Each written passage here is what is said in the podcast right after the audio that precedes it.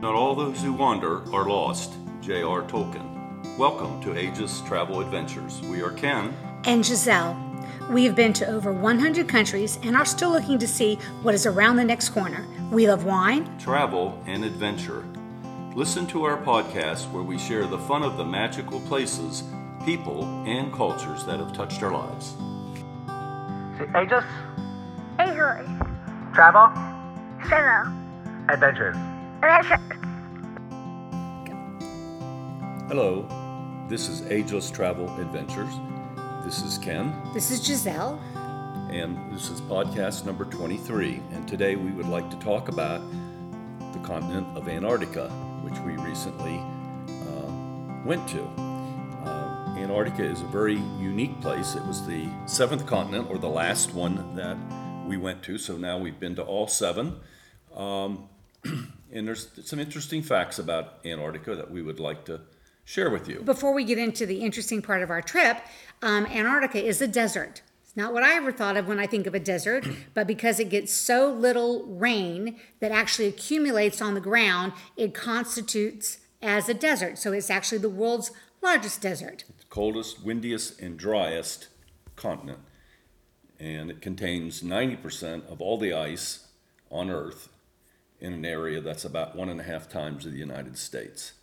So it's interesting. The moisture that falls is only about two inches a year. Along the coast, it's, it's more, but on average, it's about two inches. And so, being a cold desert, uh, one of the comparisons would might be the Sahara Desert, which is a hot desert, and they they get uh, about twice as much rain in a year or precipitation than Antarctica. It's hard to think of it when you're there because it doesn't you don't doesn't come to your mind about it. It's a desert. The other thing is interesting is that nobody um, really technically owns Antarctica. It's not. Um, it's not a it's not a it's a sovereign state but there it's there's nobody that that owns it. There are however a treaty with um, um, i think it's over 48 countries have signed the treaty um, that have agreed to keep it a peaceful place. And so nobody can come in and say hey i want to start you know doing say mining or or anything along those lines. So um, that makes it kind of an interesting place. Uh, they're the treaty they're very strict on what you can do and what you can't do. They're um, the people that are I guess that are running the treaty, for lack of better words, are very um, making sure that the that Antarctica stays stays pristine and that the animals and everything are for the next generation. So only about a half a percent of Antarctica is ice free. So people would say, well, if it's a desert, where does all this ice come from? well, the precipitation that falls on Antarctica, the two inches a year, it doesn't melt and go in the ground like it would in the Sahara or evaporate. It's so cold, it just keeps accumulating. So over thousands of years, you know, we, we have glaciers and ice all over that covers this continent. And I was trying to get my, you know, wrap my mind around it until I, I read a little more about it, and then it made sense. It, it just doesn't melt, it accumulates. So we wanted to go, and we were looking at how do you go to Antarctica and what did we want to do? Uh, what were our choices? And we had done a lot of cruising on, you know, Holland America, uh, Celebrity, Norwegian, um, Viking, Ocean Cruise. And we looked at those. And the, the bigger ones that do ocean cruising, they do what we call, A drive by. yeah, It's really a sail by. they sail by and look at it, and you have a good chance of seeing whales and and you And might penguins. you might see some penguins in the water here and there, but yeah. Um, and if you go to the Falklands, which a lot of them do, you will you will see penguins. You'll be you- able to get off the ship. You'll get off the ship there, and you, you will see penguins and, and some seals and so on. But if you want to see them in Antarctica, you're most likely going to have to get off the ship. And the big lines that we talked about uh, don't do that. Now, Viking ocean ships don't go there. They have two expedition ships, the Polaris and the Octantis. And there are other cruise lines that offer expedition, but the the word you want to look for when you're looking for if you do want to do that type of trip is expedition or adventure. I mean, every cruise line may have a different name for it, but most of them they use the word expedition. And what that means is that the ship is going to be designed specifically to be able to go in this in that area and to make it comfortable for you. Uh, they've got a really big stabilizer so you don't feel some of the, the the waves and the roughness of the waves. Also, they're going to be a smaller ship because of a lot of the coves and the the places they go to. It's you can't take a big ship in. But there's a requirement or a regulation that only one hundred people can be off the ship on land at any given time. At different parts of Antarctica, yeah, they have different islands that different people. So the so the ship is uh, relatively small because you don't want all day people trying to come in and go in to get off, which is already a challenge when the ship was you know less than three hundred people. And um, so those are the kind of things. So the newer ships, um, the two that we that we mentioned with Viking, we we chose a Viking ship. And for for comfort, also the level of service we've experienced. We've been on a river cruise with Viking and an ocean cruise, and we have to say that it was probably two of the best cruises we had. So we picked them. But when we were in Ushuaia several years ago, um, we were on a celebrity ship, and we stopped in Ushuaia. We we weren't- doing a South America. yeah, it was a South America tour. So we are going from Buenos Aires to uh, Santiago, Chile. So we're going around the Horn. And while we were in Ushuaia, we went to the docks and we were looking at the different ships because we were trying to think about this this trip here. And there was a sailing ship, a three master, and young people were getting off with duffel bags. And we stopped a couple of them just asked them, you know, what they thought about it. And they said, it was it was fabulous, but you have to work. You have to help sail the ship. You know, you you this isn't where the staff takes care of you. This is where you take care of everything. Yourself. yeah, pretty much, and uh, even cooking and and sailing and you know and so on. And they said it's it's not a it's not a comfort cruise. It's definitely a, a, an adventure cruise. Well, we didn't want to do that, so but there's different levels in between, and uh, so we we chose Viking, and they have uh, different ways that you can get off the ship. Uh, they have zodiacs, and you sign up for. They have special operation boats, which are made for the fin- Finnish or Finland military, and you sit sort of like in captain's chairs, and there's like uh, 12 people on a boat. Uh, pretty cool. They go pretty fast, and and they they go places that uh, um, the bigger boats couldn't go. They have kayaks, and you can uh, sign up. You have to wear a dry suit in the kayak, so you're you know you're sort of like the Michelin Man, all bubble wrapped. And then they they have two submarines on the on the each of those ships, the Octantis and the Polaris. And those submarines don't look like a traditional submarine. They almost kind of look like octagonal. They re- they really do. shape. They really look like um, on the yellow submarine from the Beatles. That's kind of what it looks like. So they're called Paul, John, George, and Ringo. and and they'll go deep, and they're they're very uh, professionally well made and crewed. Uh, the the crew on those uh, were they're all about safety and and so on. Um, we didn't do the submarine. Uh, You had to pay extra for that, and that wasn't the reason we didn't do it. Um, the people that went down said it was very interesting.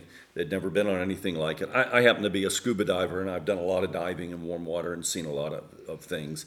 Um, they saw rocks, um, you know, the submarines. Some fish. Um, really didn't see seals. Uh, some starfish they said they saw, and uh, not really a whole lot. And they went down about as about 400 feet. As And I, deepest. I was looking. I was asking, me, does Aquaman come around and wave at you underneath? And if he did, I've been all all over it. But he didn't happen. One thing, though, uh, talking about the ship itself, going back to that for a moment, is um, when you're looking to do a whatever ship you choose. One thing for us, it was important. You want to be able to um, see the terrain. You want to see, you know, where you're at. And some of the we were when we were in Ushuaia, we saw um, a couple other sh- cruise lines that had older ships that looked like, and they still had some rooms that had portholes. Um, you know portals. So you all you see is just that little small space in your room. And one thing that we were we really wanted to, to, to again to see the the where we were going but the newer ships all the rooms have a um a, like a big- picture window. Right. It's not a balcony per se, but it, it opens up like a balcony. Is the fact is that's how much you can see, and that is really important because that I thought Viking did a really good job. So you didn't have to have the most expensive room to have that great view. Whereas on most Mm. ships, the better the view, the more you pay. So we that was one thing that I was we were really glad that we did we enjoyed about Viking. Besides a lot of other things, but anyway, so the ship itself was wonderful and it was very comfortable. And the food was great. Um, it exceeded our expectation. Now, one of the things we left in the late spring, so we chose a cruise or an expedition cruise. It went to the Falklands from Ushuaia. So uh, it started in Buenos Aires. They had a charter flight, Viking did, to Ushuaia. It's about three hours, which is the southernmost point uh, on the continent. And then from there, you get on the on the ship, the expedition ship. And then we went from there to the Falklands. We had two stops, one at West Point, which is a smallish island, and we saw lots of uh, penguins and uh, and birds, uh, etc. It was very interesting. There was one house there with a few people. They owned the island. And then Port Stanley is the big port for the island where most of the people live. Um, and it was so rough that day that only one of the tenders got off first thing in the morning, and we tried like six times to dock and we couldn't. So um, it's not a protected port. Uh, so you know we've heard the chances of getting off at Port Stanley are are iffy uh, because the weather's so bad. And then our ship went to South Georgia Island, which is to the south and the east considerably. And that was one of the most fascinating parts of this trip. And one of the reasons why is because it's early season and a lot of the seals and penguins have not migrated, and, and whales too, have not migrated to Antarctica yet. They're, they're on their way or they're getting ready to go. And South Georgia was a 106 mile long island, and it had fjords, and it had an old whaling station that was. Uh, they don't whale anymore, but all the equipment was there, and they did tours. It's like a ghost town of a whaling village. It, the, the, the what's what I thought was fascinating was the um, the equipment that they left there, and some of the pieces. And I've, I'll put some of on our Instagram page because the fic, the the equipment was so amazing looking, so really interesting. And of course, obviously, it doesn't happen any there. But the, also the interesting about Island is who is buried there. the um, famous uh, Shackleton expedition in the early 1900s uh, started in South Georgia, and interestingly enough, the sealers at the time um, had told them that it was too cold to go on this expedition, and they went anyway. And they ended up spending two years trying to get back. Their ship got caught in the ice. The Endurance is the name of the ship, and and eventually the ice crashed, cracked it into pieces and uh, and it sank. And uh, recently they found the ship, and uh, it, it, the whole history of the story. There's books on it, a miraculous uh, uh, survival of two years being uh, winters, summers, you know, and they finally ended up rowing to Elephant Island, which we didn't go to. It was so rough that in those days. But once they got there, they left most of the crew there, uh, and then they rowed 600 miles or so back to South Georgia. And when it was all over, and the everybody had been uh, Rescued, you know, for lack res- of better you know, words. re- they kind of rescued you know, themselves. but, uh, rescued and brought back to civilization. All 28 of them survived, when, and that's the miraculous part of the story. Well, Ernest Shackleton, being the leader, his his leadership skills, everyone believes, is uh, and how he uh, enthusiasm and the crew just basically did what he told them to do.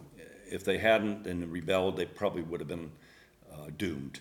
So when he died, um, he was fairly young in his 50s, and uh, and his wife uh, said no, you know this was his love, and she wanted him to be buried on South Georgia Island. And there's a small graveyard there, and he's there, and there's a, a monument to him and his ship, and then his right hand man.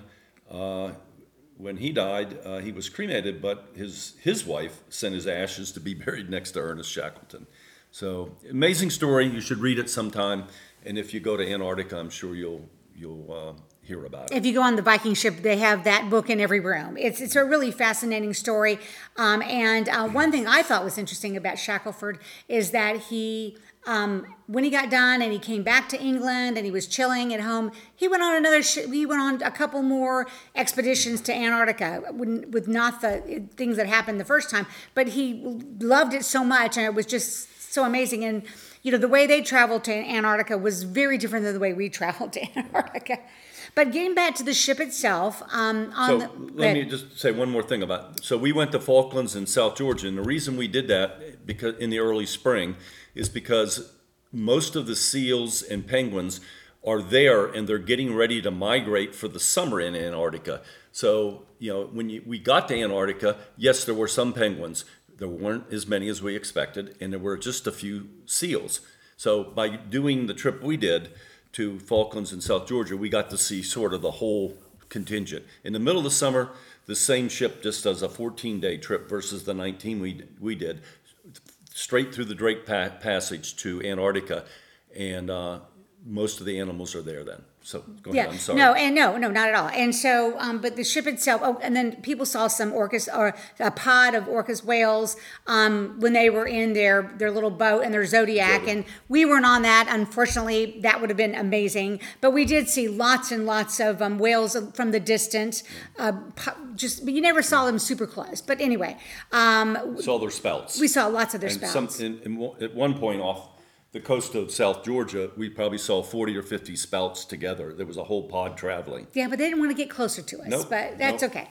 Um, but the ship itself, one thing that's different about the Viking expedition ship is that they have an expedition crew. That the is that what they were called? Mm-hmm. yeah. They're they're, they're a, a, group of people. They're specialists, and they're basically um, people that are um, that this is their specialty. It doesn't have to be um, necessarily uh, animals that live in Antarctica. One was a, a shark specialist, and he kept laughing like he was, "I'm looking for the shark." But they're they're people that have a passion for wildlife, and their knowledge base is phenomenal.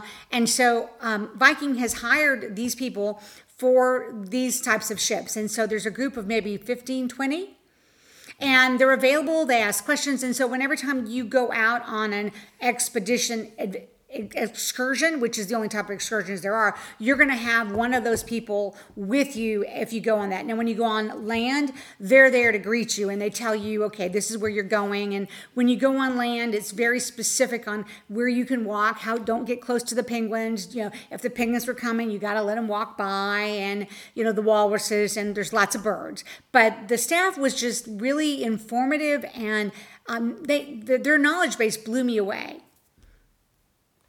Agreed. So, um, well, so what we wanted to do with this podcast is is is give you some uh, oversight about the cruise and you know what we did, and talk a little bit about uh, South Georgia and the Falklands, uh, and then we'll do a second podcast and we'll talk about Antarctica itself because most people don't do the uh, the South Georgia piece, and uh, there was the the southernmost point of South Georgia uh, was a fjord, and uh, it was just pretty much sheer mountains, cliffs on either side. And when we arrived in the morning, they put the ship just sort of in the mouth of it, um, and it was so foggy we we really couldn't see hardly anything. Um, I wouldn't say inclement weather, but it was just foggy and Yeah. uh, misty. So we went out in the morning and we looked around and we couldn't see the tops of the mountains. We were on a zodiac, um, or the tops of the cliffs. But it was interesting. It was it was pretty. Uh, we did hear some some uh, snow or uh, ice falling in uh, here and there. I wouldn't call it glaciers there, but at the end of the fjord was a a true glacier, uh, but we couldn't see it. So later in the afternoon, we were fortunate enough to uh, get on another Zodiac tour, and it cleared up. We could see everything. Um, it was sunny. Uh, You know, it was such a uh, dramatic turn of events to go from the morning to the afternoon, and we went all the way to the end of the fjord, fjord to the glacier, and the guide was telling us that the glacier was s- several hundred meters uh, back from where it was just five years ago. It had, it's been melting and receding. Um, and the, the moraine from the glacier, uh, actually, our Zodiac got stuck at one point on the moraine. That's a little, dis, you know, a little But- disheartening. And you're in the middle of, you're like, okay, I'm in the middle of Antarctica. so they went, and the water's like 34 degrees, so you don't like jump out and push it. So they got out a paddle and we kind of pushed around. They had, took the engine and pulled it up, and uh, eventually we got ourselves free. Um, but this glacier is in retreat, and as all the glaciers in South Georgia are. Uh, but it was just an incredibly beautiful fjord. And then when we got back to the ship, because it, it had cleared up so much, we're looking at the mouth of this fjord, and it was quite wide. I mean, I would say uh, at, at least a mile. And there's Yeah. all these icebergs out there. And uh, I said, I wonder how our ship's going to get out. well, when we left that day, as we got closer, we could see, you know, that there was room to go between the icebergs. Uh, keep in mind that two thirds of icebergs are underwater, so they didn't go that close. but the reason they were there, the, the icebergs break off, you know, from the ice shelf in Antarctica, and they f- they float and then they go northward. And these had all come up to the south end of Georgia, and they got stuck on the entrance to the fjord where it was shallow. And uh, they were all, I mean, some of them were, you know, huge, and uh, but they were everywhere. So it was very interesting. Um, lots of seals, uh, elephant seals, lots of penguins there. The whaling station made it interesting, and then the Shackleford stuff. So we'll save um, the Antarctic part uh, for our next uh, podcast, number 24, and we're going to sign out now.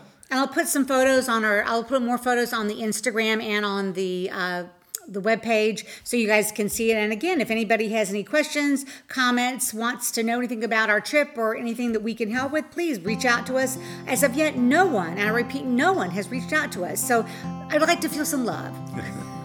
Thanks for listening, guys. Bye bye. Bye.